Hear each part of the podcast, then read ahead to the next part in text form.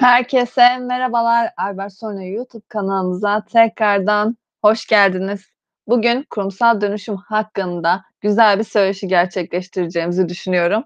Bugünkü konumuz hakkında da bizi aydınlatmak üzere kıdemli danışman Barış Karol bizlerle beraber. Barış Bey hoş geldiniz. Sizi tekrardan kanalımızda görmekten çok mutlu olduk. Hoş bulduk Şevval Hanım. Teşekkürler. Ben de öyle. Çok teşekkürler. Tekrardan teşekkür ederim Barış Bey. Barış Bey bildiğiniz gibi kurumsal dönüşüm şirketler tarafından oldukça uygulanan uygulanan ve merak edilen bir konu ve hala da kurumsal dönüşümün tam olarak ne olduğunu anlamayan şirketler olduğunu görüyoruz. Ne kadar önemli bir konu olmasına rağmen. Bu kapsamda da bizleri aydınlatmanızı istiyoruz sizden Barış Bey. O halde ilk sorumu da size yöneltmek isterim. Direkt sorumuzu, söyleşimize böylece başlamış olalım. Barış Bey, kurumsal dönüşüm nedir?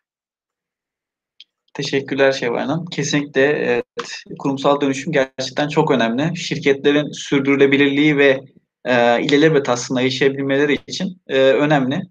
E, şöyle aslında özetleyebiliriz kısaca kurumsal dönüşümü. İşletmeler varlıklarını korumak ve sürdürülebilirliğini sağlamak amacıyla yani e, kurumsallaşmaya ihtiyaç duymaktadır günümüzde ve aslında e, günümüze gelene tek e, bütün bu süre zarfında e, rekabetin yoğun yaşandığı ve değişime sürekli ihtiyaç duyulan günümüzde işletmelerde kurumsallaşma ile rakiplerine ayırt edilebilmek istiyorlar tabii ki.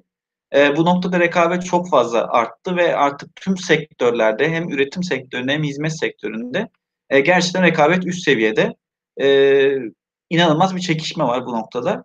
E, kurumsallaşma da kurumsal dönüşümde aslında firmaları birbirine ayırt eden noktalardan biri oluyor. Ee, ülkemizde zaten bunun çokça örneğini yaptığımız danışmanlıklarda da yaşıyoruz ve görüyoruz. Ee, işletmeler sadece ürettiği hizmet veya mal, ürün ile e, var olmamakla beraber üretmek için önce paylaşılan e, ortak bir ürün olma, ruhun olması gerekiyor baktığımızda. E, işletmeler var ol, olabilmek için de sürdürülebilirliklerini devam ettirebilmek için de dış çevreyi dikkate almalı ve bu dış çevre ile iç çevrenin e, bütünleştirilmesini sağlamalıdır. Yani burada dış çevreden kastımız aslında e, müşteriler, paydaşlar, tedarikçiler diye e, genel e, adlandırabiliriz. İç çevre ise aslında çalışanlar tabii ki. E, dış çevrenin beklentilerini tamamen anlamamız lazım, öğrenmemiz lazım. Bu noktada iç çevremizdeki kurumsallaşmayı sağlayabilmemiz gerekiyor. E, tamamen dış dünyaya kapanık, e, kendi içimizde kurumsallaşmayı, bu kurumsal dönüşümü sağlayabilmemiz mümkün değil. E, bu noktada kurumsal dönüşüm çalışmaları kapsamında da muhakkak dış paydaşlarımızda da bu çalışmada yer vermeli ve onların da fikirlerini muhakkak e, takip etmeliyiz. Bunda birkaç yolu var tabii ki. Bunlar e, müşteri anketleri, memnuniyet anketleri olabilir. E, farklı anketler veya toplantılarla bu e, ziyaretlerle bu e, görüşler alınabilir. E, yine iç çevrenin yani çalışanlarımızın da görüşleri bu noktada önemli. E, şirketi en iyi tanıyan, e, sürekli şirket içinde bulunan süreçlerde bulunan çalışanlarımız olduğu için de onların da yine memnuniyetlerini ölçmek, onların beklentilerini e, öğrenmek gerçekten bu noktada kurumsal dönüşüm noktasında çok önemli oluyor. E, bu şekilde işletmenin ilerleme sağlayabileceğini e, zaten düşünüyoruz ve görüyoruz da. İşletmenin varlığını koruyarak devam edebilmeleri için de e, bulundukları sektörden kaynaklanan sorunlara gerekli e, zamanda gerekli tepkileri verebilmeleri gerekiyor. Yani herhangi bir sorunla karşılaştığımızda dinamik bir şekilde bu sorunları çözmeye yönelik olarak da e, aksiyona almamız gerekiyor. Bu da ancak gerçekten e, bir kurumsal dönüşüm sayesinde olabiliyor. Kurumsal dönüşümünü henüz tamamlayamamış veya başlamamış firmaların e, bu tepkileri vermekte e, geciktiğini görebiliyoruz. Bu, bunun doğrultusunda da elindeki siparişleri e, veya müşterilerini kaybettiğini e, ve pazar payının e, giderek azaldığını ve hatta ne yazık ki yok olduğunu bu şirketlerin de e, bu zamana dek çokça görmüş olduk. E, ortaya çıkabilecek sorunlara karşı işletmeler e, profesyonelleşerek, saydamlaşarak, e, güçlü örgüt kültürü oluşturarak, tutarlı davranarak ve süreçlerine kurallara bağlayarak cevap verebilmekte ve kurumsallaşabilmektedir. Yani e, kurumsal dönüşümü tam anlamıyla sağlayabilmek için şirketlerin öncelikle e, iyi profesyonel çalışanlara sahip olması gerekiyor. E, saydam bir yapıya sahip olmalı. Yani üst yönetim e, tüm süreçleri e, tüm rasyoları e, çalışanlarıyla şeffaf bir şekilde paylaşması gerekiyor. E, güçlü bir örgüt kültürü, şirket e, kültürü olması gerekiyor gerçekten bu noktada. Ve herkesin kendine şirketine ait hissetmesi gerekiyor. Aidiyet duygusunun yüksek olması gerekiyor. E, tutar davranmak gerekiyor. Tutar davranabilmek için de belirli kural ve kayıtları kayıtların olması gerekiyor tabii ki. E, yazılı olması gerekiyor özellikle bunların. Çünkü bildiğiniz gibi söz uçar, yazı kalır. Bu noktada işte tanımlı süreçler, prosedürler ve bunlara bağlı kurallar e, ve politikalar e, bu noktada kurumsal dönüşüm sağlamak için sağlamak için çok önemli kaydılar diyebiliriz. E, kurumsallaşma esasen özetlemek gerekirse e, işlerin kişilere göre değil, kurallara göre yani kurumsal yönetim ilkeleri çerçevesinde yönetilmesini gerektiriyor. E, böylelikle şirketler kuşaktan kuşa başarılı bir şekilde miras bırakılabiliyor ve ömürleri de sonsuz olabiliyor. Bu noktada kurumsal dönüşümü kısaca böyle özetleyebiliriz. Çok teşekkür ederim Barış Bey, ağzınıza sağlık. Tabii şirketler kurumsal dönüşümün ne olduğunu anladı şu anda bizi izleyen şirketler ama neden yapmaları gerektiğini ve nasıl yapmaları gerektiğini tam olarak şu anda bilmiyor olabilirler. Bu kapsamda size şöyle bir soru yöneltmek isterim. Başarılı bir kurumsal dönüşüm için şirketlerde olmazsa olmazlar nelerdir? Kurumsal dönüşümün şirketlere ne gibi faydaları vardır? Dilerseniz bir de sizden bunları dinleyelim. Tabii ki Şevval Hanım. Ee, tabii ki ilerleyen süreçte kurumsal dönüşümün e, evreleri, adımları nelerdir? Bunları nasıl hayata geçirebiliriz? Bunlardan detaylı bir şekilde bahsedeceğiz. Ama tabii ki öncelikle kurumsal dönüşümün faydalarına biraz değinmek gerekiyor. E, kurumsallaşmada başarının formülü öncelikle e, birkaç formülü var diyebiliriz. E, öne, birkaç önemli adımı var. E, bu adımlar tam anlamıyla olmadığı sürece veya bazı adımların eksik olduğu sürece kurumsal dönüşümü e, sağlayabilmek e, mümkün değil ne yazık ki. E, belirli bir kesimin veya kişinin yapabileceği bir durum değil gerçekten. Topyekün tüm şirket bazında hem üst yönetimiyle hem çalışanlarıyla hem sistemiyle bu sürecin tamamen oturmuş olması gerekiyor ki kurumsal dönüşüm çalışmalarında başarılı bir şekilde yapabilelim. Bu noktada e, kurumsallaşmada başarının formülü öncelikle iyi bir patrondan geçiyor. Bir şirket sahibinden veya bu şirketin sahibi aile ise aileden geçiyor. E, iyi bir profesyonelden geçiyor. Yani aile mensubu dışındaki şirket profesyonellerinden geçiyor. E, şirketimize aile mensupları haricinde e, gerçekten kariyerli, yetkin, liyakat usulüne göre seçtiğimiz e, profesyonel olması gerekiyor ki kurumsal dönüşümü gerçekten sağlayabilelim.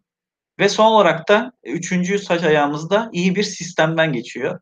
E, sistem derken aslında hem e, süreçlerden, şirket içerisinde yürüttüğümüz süreçlerden bahsediyoruz. Hem de e, aslında tüm bu e, şirketimize yürüttüğümüz süreçlerin sistem üzerinden yani bir e, dijital platform üzerinden yani şirketin uçtu önce dijitalleşmesinden bahsediyoruz aslında. Tüm bu saç ayakları olması durumunda gerçekten kurumsallaşma, kurumsal dönüşüm için e, eksik noktamız kalmış diyemeyiz. E, iyi bir şirket stratejiniz, adil bir performans sisteminiz e, ve buna bağlı bir yetenek yönetim programınız, e, büyük bir piyasanız yani büyük bir sektörünüz ve e, bu sektörde önemli bir pay alabileceğiniz bir piyasanız varsa, e, güçlü bir kurum kültürünüz varsa ve kurum içerisinde aidiyet duygusu çalışanlarınızın yüksekse, e, iyi bir lideriniz varsa, yani iyi bir patronunuz varsa, iyi yöneticileriniz varsa, e, istenilen yüksek performansa erişmek için artık eliniz önünüzde hiçbir engel olmamış olacaktır. Böylelikle aslında e, böylelikle de e, istenilen ciroya, pazar payına, e, karlılık oranına, e, ulaşılabilir ve yüksek müşteri memnuniyeti, çalışan memnuniyeti ve hisseder memnuniyeti, e, memnuniyetinde bu şekilde yakalayabiliriz. E, kısaca gene özetlemek gerekirse aslında başarılı bir kurumsal dönüşüm için ve dolayısıyla da yüksek performans e, için şirketimize sağlay sağlayabileceğimiz yüksek performans için öncelikle şirket stratejisi önemli.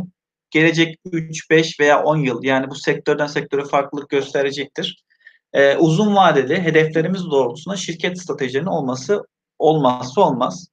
E, buna bağlı sağlam bir İK yapımız, insan kaynakları yapımızın olması yine önemli. Bu insan kaynakları yapısı kapsamında da bireysel performans sistemi ve çalışanlarımız için sunduğumuz kariyer haritaları, kariyer yönetimi ve yetenek yönetimi süreçleri yine olmazsa olmaz. E, büyük bir piyasamız, sektörümüz varsa e, ve bize önemli bir pazar payı sunuyorsa bu sektör gerçekten yine yüksek performans için önemli olacaktır.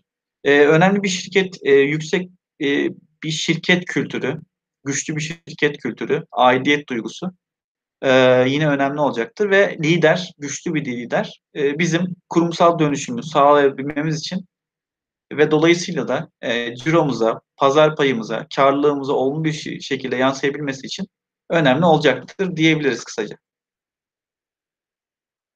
Tekrardan çok teşekkür ederim Barış Bey. Eee, kurumsal dönüşümün ne olduğunu, faydalarını anlamış olduk. Bir de başarılı bir kurumsal dönüşümün nasıl olması gerektiğini sizlerden dinlemek isteriz. Barış Bey, başarılı bir kurumsal dönüşüm için takip edilmesi gereken adımlar nelerdir? Bize biraz bahsedebilir misiniz? Tabii ki Şevval Hanım. Eee, başarılı bir kurumsal dönüşüm için tabii ki takip edilmesi bazı gereken bazı önemli adımlar var. Eee, bunları kısaca özetleyebilirim sizlere. Şöyle ki, öncelikle eee, bu 4 saç, saç ayağını oturtabiliriz eee, kurumsal dönüşüm adımlarını. Bu noktada eee, öncelikle mevcut durum analizi, sonrasında stratejik planlama, doğru bir stratejik planlama, güçlü bir insan kaynakları yönetimi ve gene güçlü bir organizasyonel yapılanma bizim kurumsal dönüşümün önemli adımları olarak söyleyebiliriz. Peki bunların detaylarına girmek gerekirse şöyle bahsedelim. Öncelikle mevcut durum analizi. Eee, mevcut durum analizi kapsamında öncelikle eee Albertson'un da faaliyet modeli analizi kapsamında takip ettiği eee, ve danışmanlıklarımızda kullandığımız metodoloji doğrultusunda biraz özetlemek isterim. Eee, öncelikle tabii ki eee, şirketimizin fotoğrafını çekme amacıyla bu mevcut durum analizini yapıyoruz. Yani öncelikle biz neredeyiz? Eee, hangi konumdayız? Eee, süreçlerimiz neler? Eksik yönlerimiz neler? Bunları tespit etmemiz gerekiyor ki doğru bir kurumsal dönüşümü sağlayabilelim ve doğru aksiyonlar alabilelim. Öncelikle kendimizi tanımakla başlıyor her şey aslında. Eee, bunu da önce şöyle özetleyebiliriz birkaç başlık altında. Eee, hizmet sunum modeli, yani ilgili fonksiyonlarda kime ne şekilde hizmet sunulmaktadır? Eee, bunlar müşteriler olabilir, iç paydaşlar olabilir, çalışanlar olabilir, tedarikçiler olabilir. Farklı şekilde hizmet sunum modellerimiz nelerdir? Eee, organizasyonel yapılanmamız nasıl? Yani fonksiyonların yönetişim mekanizması nasıl? İşler ne şekilde gruplandırılıyor ve hangi ekipler tarafından yürütülüyor? Bunların tespiti. Eee, yetkinlik modeli tasarımı, yani hangi yetkinlik kümesine ihtiyaç bulun bulunuyor? Organizasyona kazandırılması gereken yetkinlikler neler? Mevcut yetkinlik yapımız nedir? Seviyemiz nedir? Bunların tespiti. Eee, iş süreçleri tasarımı, eee, iş yapış şekilleri nasıl takip ediliyor? Eee, tekrarlı işleri ve verimsizlikleri elimine edecek iş akışları nasıl olmalı? Yani bu noktada eee, farklı departmanlarda, farklı süreçlerde aynı işler mi yapılıyor? Tekrar eden işler var mı? Burada bir verimsizlik noktaları var mı? Bunların tespiti önemli. Bu süreçlerimizde teknolojiyi ne kadar kullanıyoruz? Eee, daha fazla bu teknolojiyi dâhil edebilir miyiz? Bu noktaların tespiti yine önemli noktalar diyebiliriz. Eee, anahtar performans göstergeleri, ilgili fonksiyonların performansı nasıl ölçülüyor? Hangi KPI'ler ve göstergeler takip ediliyor bu noktada? Veya ediliyor mu? Edilmiyorsa da edilmeli muhakkak tabii ki. Hangi KPI'ler takip edilmeli? Bunların tespiti önemlidir. Ve tabii ki eee, bu organizasyonel yapılanma tarafından iş süreçleri yürütülürken eee, bu kişilerin görev tanımı nelerdir? Fonksiyon bazında eee, ünvanların rol ve sorumlulukları nelerdir? Yine bunların tespiti önemli oluyor. Bu noktada tabii birkaç yöntem izliyoruz eee, bu noktada. Eee, neler derseniz bunlar öncelikle tabii ki süreç sahipleriyle birebir görüşmeler gerçekleştiriyoruz. Eee, bu noktada neleri sorguluyoruz? Eee, organizasyondaki yapısı nedir? Kime raporluyor? Eee, ona bağlı kişiler kimlerdir? Eee süreçlerinde yürüttüğü işler nelerdir? Hangi süreçleri yürütüyor? Eee, bu noktada iş analizi formları eee, paylaşıyoruz ve bu formları doldurarak aslında kişilerin ne kadar zamanlarının ne kadarını operasyonel, ne kadarını yönetsel faaliyetlere harcadığını, e, tekrarlı işler olup olmadığını, verimsizlik noktalarını yine bu noktada tespit etmiş oluyoruz. E, ne kadar e, bu görüşmelerde, birebir görüşmelerde ne kadar dijital uygulamaları, sistemleri takip ediyorlar, ne kadarını manuel Excel'ler, Word'lerde yapıyorlar, işte yönetime yaptıkları raporlamaların ne kadarını sistemden, bir ERP programı üzerinden veya e, Word üzerinden mi, Excel'den mi yapıyorlar bunları tespit ediyoruz. E, tabii ki görev tanımlarını inceliyoruz. Bu görev tanımlarında yer almayan farklı e, süreçler var mı takip ettikleri? Veya tam tersine görev tanımında yer alan ama uygulamadığı süreçler var mı? Yine bunları tespit ediyoruz. Sonrasında e, şirketin aslında mevcut durumunu analiz etmiş oluyoruz. Bu nokta tabii ki bazı veri analizleri de yapıyoruz. E, kendi tespit ettiğimiz bulguları güçlendirmek için aslında. E, bunlar nelerdir? İşte e, şirketin hedefleri nelerdir? E, bu nokta tespit ettiği ve takip ettiği stratejiler, uzun vadeli stratejiler var mıdır? Gibi e, farklı noktalarda yine burada e, irdeliyoruz. Sonrasında tabii ki bu doğrultuda da mevcut durumunu yani fotoğrafını çekmiş oluyoruz şirketlerin. E, bir diğer önemli konu tabii ki mevcut durumumuzu tespit ettik. E, bir diğer önemli konu tabii ki hedef koymak. E, orta ve uzun vade hedeflerimiz var mı? Sonuçta bir e, firmaya hedef vermediğiniz sürece nereye nasıl gideceğini e, belirleyebilmek de imkansız. Bu nokta tabii ki biz neredeyiz? Öncelikle onu belirledik. Sonra nereye gitmek istiyoruz? Bunu aslında stratejik planlama çalışmaları gerçekleştiriyoruz. Ve sonrasında da buraya nasıl ulaşırız? Ve buraya ulaşmak için nasıl bir yapıya sahip olmalıyız? İlerleyen süreçlerde biraz bundan bahsedeceğim. E, stratejik planlama doğrultusunda tabii ki e, öncelikle tabii ki sektörümüzün detaylı bir şekilde analiz etmemiz gerekiyor. E, rakiplerimizi çok detaylı bir şekilde analiz etmemiz gerekiyor. Rakiplerimiz ve sektörümüz nerede, biz neredeyiz ve nereye ulaşabiliriz aslında? Bu noktada sektör analizi gerçekten çok önemli. Bunları gerçekleştirdikten sonra da tabii ki mevcut bir SWOT analizimizi, analizimizi gerçekleştiriyoruz. Güçlü zayıf yönlerimiz nelerdir? Ee, bu noktada tehditler ve fırsatlar nelerdir? Aslında bu zayıf yönlerimizi güçlendirmek için ne gibi aksiyonlar almalıyız? Ee, ve güçlü yönlerimizi nasıl ön plana çıkarabiliriz? Ve bu pazarda nasıl güçlü bir konuma ulaşabiliriz? Aslında bunların e, yolunu e, belirliyoruz e, bu stratejik planlama çalışmaları kapsamında. Şirketimizin e, ana stratejini belirliyoruz ve bu ana stratejiyi gerçekleştirmek için alacağı aksiyonları yine belirlenen vade, vade çerçevesinde bu 3 yıl, 5 yıl, 10 yıl olabiliyor belirttiğim gibi biraz önce de. E, bu vade içerisinde de alınacak aksiyonları bölüm bazında, departman bazında tespit ediyoruz. Ve aslında bizim e, belki 3 yıllık, 5 yıllık stratejilerimiz ortaya çıkmış oluyor. Şimdi mevcut durumumuzu ölçtük. E, stratejilerimizi belirledik, hedefimizi koyduk. Şimdi artık buraya nasıl gideceğimizi e, tespit etme ve belirleme noktasına geldik kurumsal dönüşüm çerçevesinde. E, tabii ki bunun için de e, insan kaynakları yönetimi çok önemli. Çünkü e, insan kaynakları gerçekten insan e, bizim bu hedeflere ulaşmamızı sağlayacaklar, sağlayacak kişiler çalışanlarımız. Doğru bir insan kaynağı yönetimi olmazsa eğer bu çalışanlarımızı geliştiremez, performanslarını ölçemeyiz ve e, bu hedeflerimize ulaşmamız da bu doğrultuda mümkün olmayacaktır. Bu noktada e, genelde tabii artık yavaş yavaş şirketlerimizde yaptığımız danışmanlıkta da görüyoruz. İnsan kaynakları yönetiminin ne kadar önemli olduğunu farkındalığı yavaş yavaş oluşmaya başladı bu noktada. E, ve bu çerçevede de artık idari işler veya özlük işlerinden ziyade daha çok stratejik insan kaynakları diyebileceğimiz bireysel performans yönetimi, kariyer ve yetenek yönetimi, yedekleme, öğrenme ve gelişim, eğitim gibi e, süreçler de artık yavaş yavaş e, bu oluşan farkındalıkla beraber insan kaynakları yönetimine dahil edilmeye başlandı. Bununla alakalı uzmanlar e, şirketlere kazandırılmaya başlandı. Bu gerçekten önemli bir konu. Peki bu insan kaynaklı yönetim kapsamında neler var? Biraz ondan bahsedelim. Öncelikle adil bir bireysel performans sistemiyle performansların takip ve ölçümü önemli. Buna bağlı olarak da yetenek yönetim programları ile e, yetenekli ve gelecek vadeden çalışanlarımızın gelişimine katkı sunulması gerçekten kurumun geleceği ve sürdürülebilirliği için de çok önem arz ediyor. E, bu noktada tabii ki öncelikle bireysel performans yönetimi sürecini üç başlıkta inceleyebiliriz. E, performans hedeflerinin belirlenmesi, yani e, çalışanlarımızın da takip edeceğimiz performans hedefleri neler olacak? Tabii ki bu performans hedeflerinin daha öncesinde belirlemiş olduğumuz e, şirket stratejilerimizle, hedeflerimizle bağlantılı olması gerekiyor ki bu hedeflerimize yürürken çalışanlarımız da bu hedeflere katkı sunabilsinler.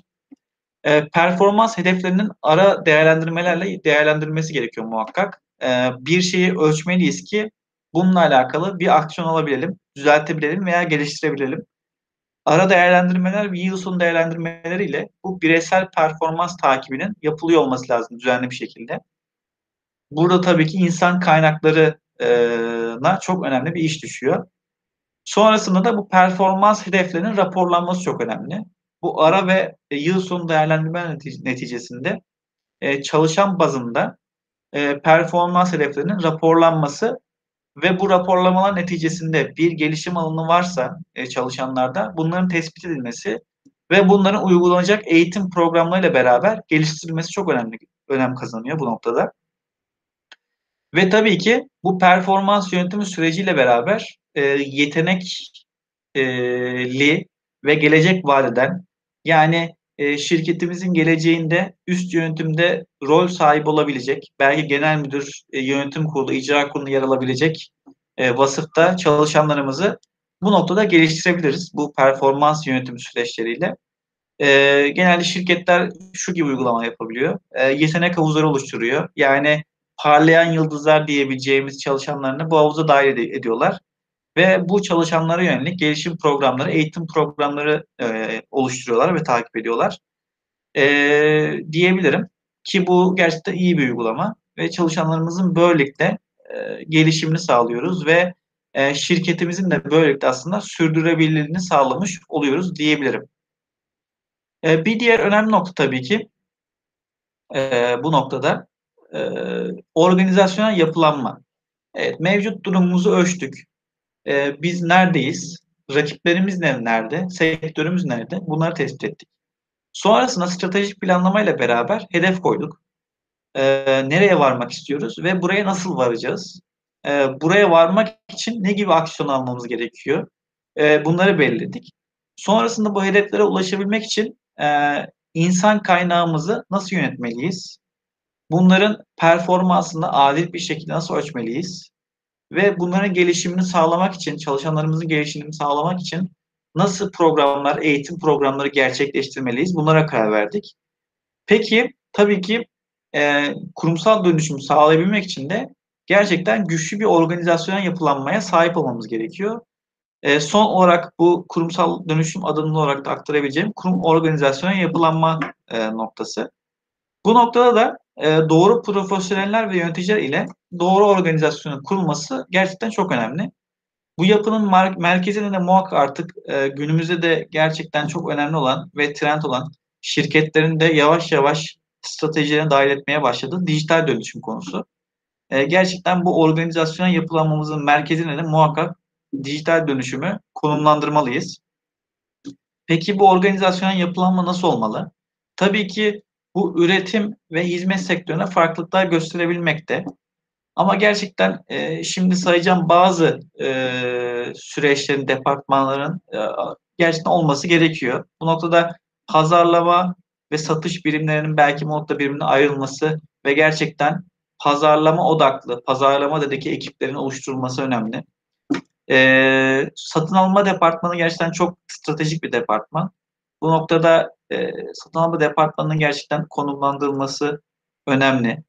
E, bu noktada tedarikçilerimizin performansının ölçülmesi, takip edilmesi, satın alma e, miktarının geliştirilmesi, işte tedarikçilerimizle stratejik işbirliklerinin yapılması yine aslında yeni yeni e, farkında olunan ve e, bununla alakalı aksiyon alınan noktalardan biri diyebilirim satın alma noktasında. Bilgi teknolojileri yani IT departmanının yine çok önemli olduğunu düşünüyoruz. Bu noktada sadece donanım yani bilgisayarın bozuldu e, ve buna yönelik e, aksiyon alım değil. E, bu noktada bilgi güvenliği yine çok önemli. Bilgi güvenliği konusunda şirketlerin artık e, aksiyon alması çok önemli oluyor. risk yönetimi, yedekleme yine çok önemli.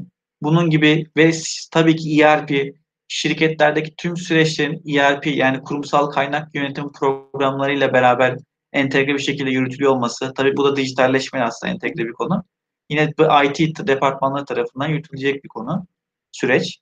Ee, yine Mali İşler Departmanı, Mali İşler Departmanı altında muhasebe, finansman ve bütçe raporlama e, temel başlıkların olması yine önemli. Süreçlerin olması çok önemli. Bu noktada özellikle bütçe ve raporlama sürecini vurgulamak istiyorum.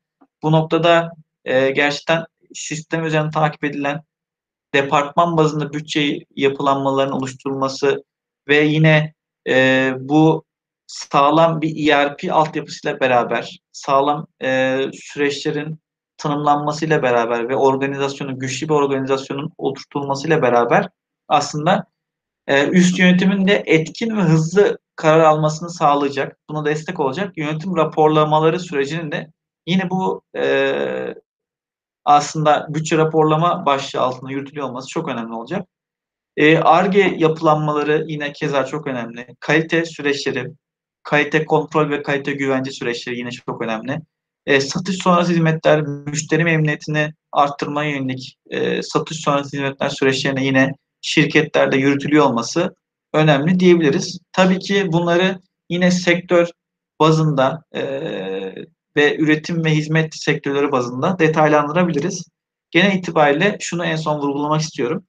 E, tüm bu departmanları oluştururken, organizasyon oluştururken e, dijitalleşmeyi kesinlikle merkezimize almalıyız. Ve e, tüm süreçlerimizi birbiriyle entegre bir şekilde yürütmeliyiz. Ve tabii ki bunları en ideal uygulaması da e, güçlü bir ERP altyapısıyla bu süreçlerin birbirine entegre olması. Böylelikle aslında e, başta da bahsettiğim kişilerin operasyonel iş yoğunluğuna boğulmasını engellemiş oluyoruz. Ve gerçekten herkesin daha stratejik, daha katma değerli e, süreçlere, aktivitelere vakit ayırmasını ayırmasına katkı sağlamış oluyoruz diyebilirim. E, tabii ki e, güçlü bir organizasyon dedik. Güçlü bir organizasyon oluşturduk. Peki tüm bu yapıların oluşturabilmesiyle birlikte üst yönetimin de hızlı ve doğru karar, kararlar alabilmesine katkı sunacak yönetim raporlamasının tasarlanması gerekiyor tabii ki. Aslında biraz önce bütçe raporlama süreci başlığı aldığı altında birazcık sizlere bunlardan bahsettim. Ee, peki e, bu yönetim raporlaması tasarımı ile beraber şirketlerimize ne gibi katkı sunuyoruz? Aslında tabii ki en önemli katkılarından biri üst yönetimin e, hızlı ve doğru karar almasına sağlıyoruz. Bu da aslında karlılığa, etkin nakit yönetimine, maliyet kontrolü gibi hedeflerin ve bunları etkileyen temel faktörlerin hızlı ve doğru şekilde ilgili kişilere raporlanmasını sağlamış oluyoruz. Bu da aslında yöneticilerin fırsat ve sorunları daha hızlı tespit etme, etmesine ve e, hareket kabiliyetlerinin artmasına sebep oluyor. E, güçlü bir yönetim raporlamasıyla aslında e, alınan kararların da organizasyonun tamamı ile kolaylıkla paylaşılmasını sağlıyor. Tamamen bu raporlamalar bir biraz önce de bahsettiğimiz ERP üzerinden yani kurumsal kaynak yönetim programı üzerinden otomatik bir şekilde gerçekleştiriliyor. Bu nedenle çok hızlı oluyor. Ve tabii ki burada da ölçülebilir hedeflerin konularak e, şirketin stratejik kararı doğrultusunda ilerlemesinin de sağlanmış sağlanmış olması o, o anlamına geliyor. Ve şeffaflık da bu, bu doğrultuda artmış oluyor aslında. Şeffaf bir yönetim yapısı da ortaya çıkmış oluyor. E, veri kalitesi ve standartizasyonunu da sağlamış oluyoruz böylelikle. Performans ölçümü için genel geçer standartların oluşturulması önemli oluyor. Ve e, ortak yapıdaki raporların farklı iş birimi, müşteri ve ürünler için üretilmesi ve karşılaştırılabilmesine de imkan sağlamış oluyor. Ve dolayısıyla da aslında bu sayede verimlilik artıyor tüm şirket genelinde. Şir kararların hızlı bir şekilde ve doğru bir şekilde alınabilmesine katkı sunuyor diyebiliriz. Peki bu raporlamalar ne şekilde olabiliyor? Ee, bunların birkaç yöntemi var. Halihazırda kullanılan işte Excel, Word gibi uygulamalarla yine ofis programlarıyla raporlamalar yapılabiliyor ki bu en çok vakit alan ve en e, tercih etmediğimiz aslında uygulamalardan biri diyebilirim. En iyi uygulamalara bakacak olursak da tabii ki bu bahsetmiş olduğumuz ERP programları üzerinden direkt otomatik bir şekilde aslında tek bir tuşla e, üst yönetime direkt e, bir mobil uygulama üzerinden veya bir dashboard üzerinden direkt bilgisayarın tek bir ekran üzerinde tüm e, operasyonel ve e, stratejik raporlamalar alabilecekleri bir e, sistem olabiliyor. Peki bu stratejik raporlamalar nelerdir? İşte finans, bütçe tahminleri, karlılık analizleri, e, anahtar performans yani göstergeleri yani KPI'ler, satış raporları, üretim raporları gibi raporlamalar e, diyebiliriz kısaca. E, kısaca özetlemek gerekirse e,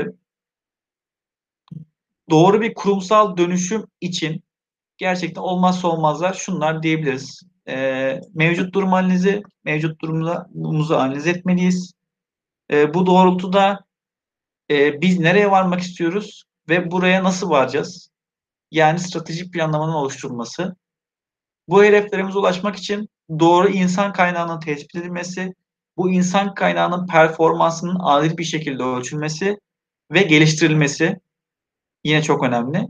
Ve tabii ki bu tüm hedefleri gerçekleştirecek olan organizasyonun, güçlü bir organizasyonun oluşturulması ve doğru bir şekilde oluşturulması.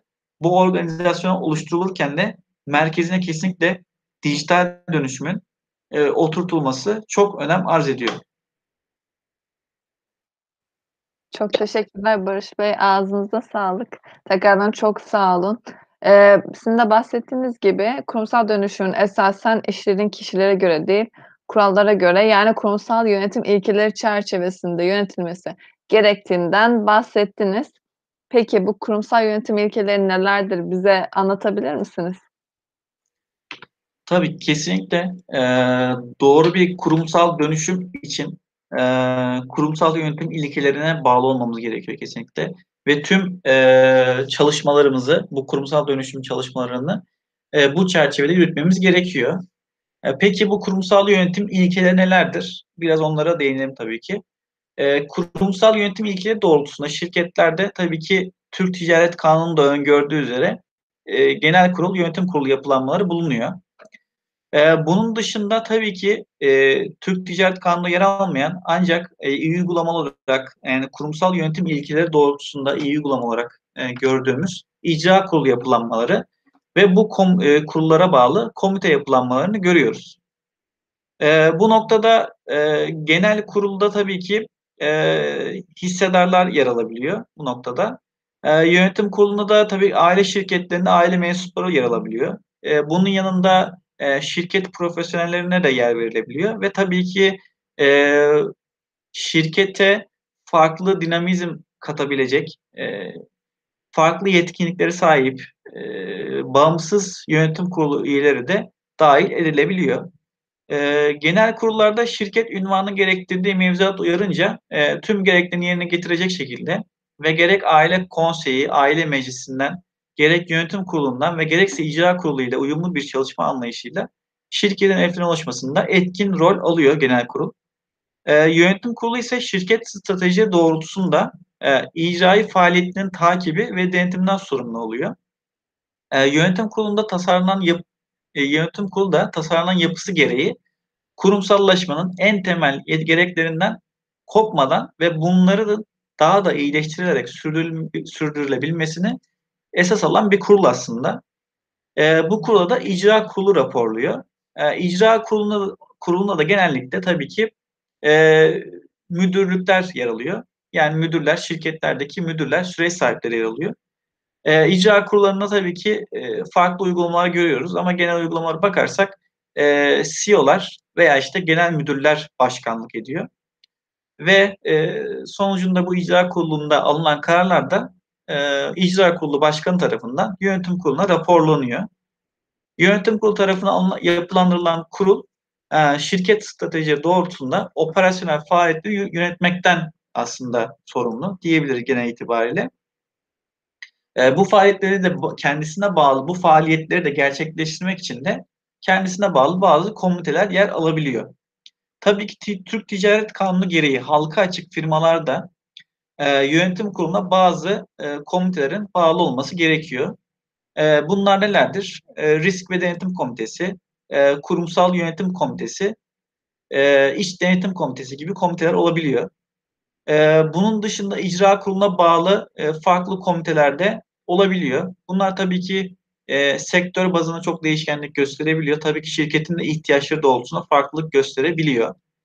E, bütün bu genel kurul, yönetim kurulu, icra kurulu yapılanmalarının yanında aile şirketlerinde e, iyi uygulama olarak gördüğümüz ve bizim de yine aile şirketlerinde kurumsallaşma hizmetlerinde veya aile anayasası hizmetlerinde e, tasarladığımız e, bir yapı var. Bu da aile meclisi veya aile konseyi diyebileceğimiz yapı. Peki bu aile konseyi nedir? E, aile konseyi aile ile şirketin sürdürülebilir, sağlıklı, e, genel işleyişinin sağlanmasında aile anayasasının ve mutabık kalınan ana prensipleri göz önünde bulundurarak genel kurul ve yönetim kurulu kanalıyla etkin rol alabilmektedir. E, genel kurula ve yönetim kuruluna tavsiye niteliğinde e, yönlendirmeler bulun, bulun e, yönlendirmelerde bulunabilmektedir. Aile konseyi tabii ki adı üzerinde aile mensuplarına oluşmaktadır. Ve tabii ki bir aile konseyi başkanı olmaktadır. E, bunlar tabii ki e, genel uygulamalara bakarsak yönetim kurulu başkanı da olabilmektedir. Yönetim kurulu başkanıyla aile konseyi başkanı aynı kişi olabilmektedir. E, ama e, resmi bir e, yaptırımı yoktur bu aile konseyinin veya meclisinin. E, tamamen resmi yaptırım genel kurul ve yönetim kuruludur. Sadece tavsiye niteliğinde e, görüşlerini bildirebilmekte diyebiliriz kısaca. Ee, peki icra kuruluna bağlı komiteler yani icra kurulunun operasyonel denetimini sağlayacak, faaliyetini yürütmekte katkı sunan e, komiteler nelerdir diyebiliriz. Bunlardan birkaç örnek vermek gerekirse. E, bunlar stratejik planlama komitesi olabilir. Yani şirketin stratejini belirleyen, takip eden ve yönetim kuruluna raporlayan, icra kuruluna raporlayan e, yapılar olabilir. E, dijital dönüşüm komitesi olabilir. Biraz önce de aslında bahsettiğimiz organizasyon yapılanmada dedik ya dijital dönüşümü kesinlikle merkezine oturtmalıyız. E, şirkette topyekün tüm departmanları süreçlerde dijital dönüşümü sağlamak amacıyla bu süreci yürütecek, katkı sunacak bir komite oluşturulabilir.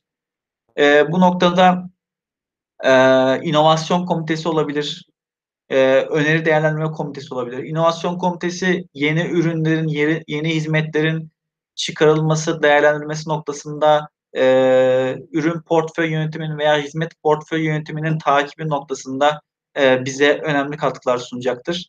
Öneri değerlendirme komitesi bizim çalışanlarımızdan, e, müşterilerimizden, tedarikçilerimizden, tüm dış paydaşlarımızdan öneri değerlendirme, gelen öneri değerlendirme noktasında bize çok önemli katkı sunacaktır. Aslında kısaca şunu diyebiliriz. E, bu icra koluna bağlı komiteler icra kolunun tamamen e, kolu kanadı oluyor ve onun operasyonel süreçlerini yürütmesinde destek olmuş oluyor diyebiliriz.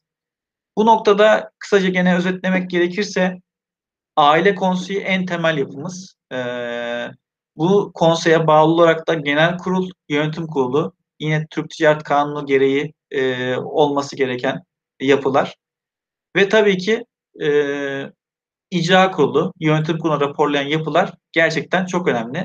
Bu noktada icra kurulu operasyonel sürecin yürütülmesi noktasında gerçekten çok önemli bir rol oynuyor. Ee, en etkin rol alan e, kurul bu diyebiliriz bu noktada. Ee, kısaca e, kurumsal yönetim e, ilkeleri doğrultusunda kurumsal yönetim ilkeleri doğrultusunda bu yapıları özetleyebiliriz. Sağ olun tekrardan Barış Bey. Dilerseniz son sorumu da size yönelteyim ve söyleşimizi bitirelim. Barış Bey, kurumsal dönüşüm kapsamında Albert Soyne olarak şirketlere sunduğunuz hizmetler nelerdir? Bize son olarak bunlardan bahsedebilir misiniz? Tabii ki. Aslında tabii ki bu zamanda konuştuğumuz kurumsal dönüşüm kapsamındaki konuların her birini bu e, yürüttüğümüz, Alberson olarak yürüttüğümüz kurumsal dönüşüm projelerinde uyguluyoruz ve yaşıyoruz birebir. E, bu noktada Alberson olarak kurumsallaşma hizmetlerini iki çatı altında özetleyebiliriz. E, bunlar kurumsal yönetim danışmanlığı ve aile şirketlerine kurumsallaşma danışmanlığı. E, kurumsal yönetim danışmanlığı kapsamında da biraz önce bahsettiğim aslında e, kurumsal yönetim yapısının oluşturması hizmeti diyebiliriz. E, bu noktada şirketlerimizin önce tabii ki bu tüm yönetim danışmanlığı hizmetlerimizde olduğu gibi öncelikle eee, şirketimizde tüm süreç sahipleriyle ve üst yönetimle bire bir görüşmeler gerçekleştiriyoruz ve burada, eee, mevcut süreçleri anlamaya ve gerçekten, eee, çalışanların üst yönetiminin beklentilerini de algılamaya çalışıyoruz. Sonrasında tabii ki, eee, bazı sorular yöneltiyoruz bu toplantılarda ve, eee, tüm süreçleri tamamen içselleştirmeye çalışıyoruz. Daha sonrasında tabii ki bazı veri analizleri yapıyoruz, gerçekleştiriyoruz. Ş mevcut müşterilerimizin sektörlerini, rakiplerini analiz ediyoruz, benchmark yapıyoruz. Tabii ki Albertson olarak da geniş geniş bir benchmark havuzumuz mevcut. Eee, bu havuzu da tarayarak, eee, bu noktada eee, elimizdeki verilerle şirketimizle, eee, benchmark'ı karşılaştırıyoruz. Daha sonrasında, eee, bahsettiğim-miş olduğum aslında yönetim kurulu ve icra kurulu ve bunlara bağlı, eee, komitelerin tasarımlarını gerçekleştiriyoruz. Eee, bu noktada terzi usulü çalışıyoruz. Yani şirketimizin ihtiyaçlarını göz önünde bulunuyoruz kesinlikle ve tabii ki sektörün de beklentilerini karşılayabilecek bir, eee, organizasyon yapısı ve bir kurul, komite yapılanması, eee, kurguluyoruz. Eee, bu noktada, işte, tüm icra kurulu, yönetim kurulu ve bunlara bağlı komitelerin çalışma esaslarını ortaya koyuyoruz ve bu komitede yer alacak, eee, üyelerin ünvan bazında, eee, organizasyona yapılanmasını oluşturuyoruz ve bu tabii ki üyelerin görev tanımlarını ol oluşturuyoruz bu yapı çerçevesinde. Eee, sonrasında bu, eee, kurul ve komitelerin performans takibinin nasıl yapılacağı, nasıl, ne gibi raporlamalar yapılacaklarını yine bu hizmetler çerçevesinde belirliyoruz. Eee, bir diğer hizmetimiz, eee, kurumsal dönüşüm kapsamında aile şirketlerinde kurumsallaşma danışmanlığı. Bu kapsamda da, eee, tabii ki aile şirketleriyle çalışıyoruz ve bu noktada tabii ki ilk olarak mevcut durumlarını analiz ediyoruz ve fotoğraflarını çekiyoruz. Daha sonrasında bu mevcut durumu analiz ettikten sonra, eee, bulgularımızı tespit ediyoruz ve gelişim alanlarını tespit etmiş oluyoruz. Eee, hızlı bir şekilde hayata geçirilebilecek, eee, hızlı kazanım, eee, bulgularımızı, eee, tabii ki öncelikle önceliklendiriyoruz ve bir proje planı oluşturuyoruz. Eee, bu proje planı aslında bizim gelecek durum yol haritamız oluyor. Eee, gelecekte bu şirketimiz ne gibi projeler gerçekleştirmeli ki bu kurumsal dönüşümü sağlayabilsin aslında, bunu ortaya koyuyoruz. Bu noktada tabii ki öncelik sırasına göre o projeleri önceliklendiriyoruz ve bir proje planı oluşturuyoruz. Eee, daha sonrasında, eee, mevcut durumu belirledikten sonra ve gelecek durum yol haritasını ortaya koyduktan sonra da bu projeleri hayata geçirme no noktasında, eee, müşterimize destek oluyoruz. Gerekirse birlikte bu projeleri hayata geçiriyoruz ve bunların uygulanmasını ve bire bir takibini şirketlerimizle beraber, eee, yapabiliyoruz bu noktada, diyebilirim. Çok teşekkür ederim Barış Bey. Böylece de söyleşimizin sonuna gelmiş bulunmaktayız. Bugün kurumsal dönüşüm hakkında bir söyleşi gerçekleştirdik. Bugünkü konumuz hakkında bize faydalı bilgiler sunmak üzere kıdemli danışman Barış Karaoğlu bizlerle beraberdi. Barış Bey, bize vakit ayırıp kurumsal dönüşüm hakkında konuştuğunuz için çok teşekkür ederiz. Ben de çok teşekkür ederim Şevval Hanım. Unutmadan izleyicilerimize de teşekkür etmek isterim. İzleyen çok teşekkürler. Sorularınız varsa aşağıya yorum olarak bırakabilir ya da iletişim bilgilerimizden bize ulaşabilirsiniz. Herkese iyi günler diliyorum.